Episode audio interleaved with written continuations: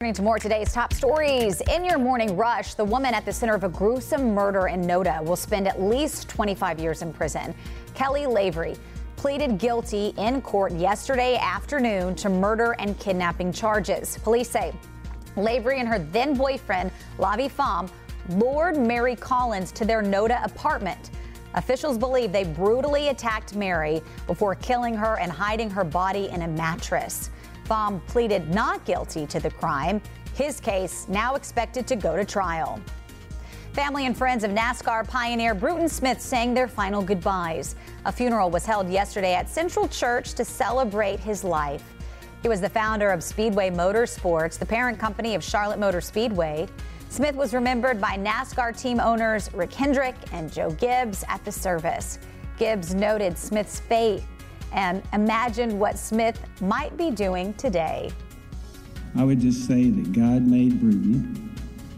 He watched all that he did here on earth. And I wouldn't be a bit surprised if Bruton today is sitting with God and telling him about the new project that he wants to do in heaven. Bruton Smith died last week at the age of 95. Starting today, you're going to have to pay more to park in Charlotte. City Council recently approved the 50 cent increase to the on street parking rate. It will now cost $1.50 per hour to park. Saturday will also become a paid parking day starting on September 10th. The on street parking change is applied to metered spaces located in Uptown and South End.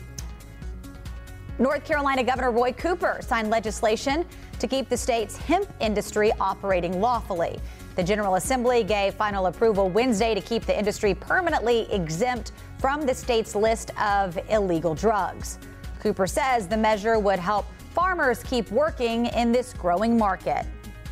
I'm Chris Plone in Washington, where Ketanji Brown Jackson is waking up for the first time as a member of the Supreme Court. She was sworn in yesterday afternoon, making her the first black woman ever to serve on the High Court in U.S. history. Justice Stephen Breyer retired after nearly three decades on the court.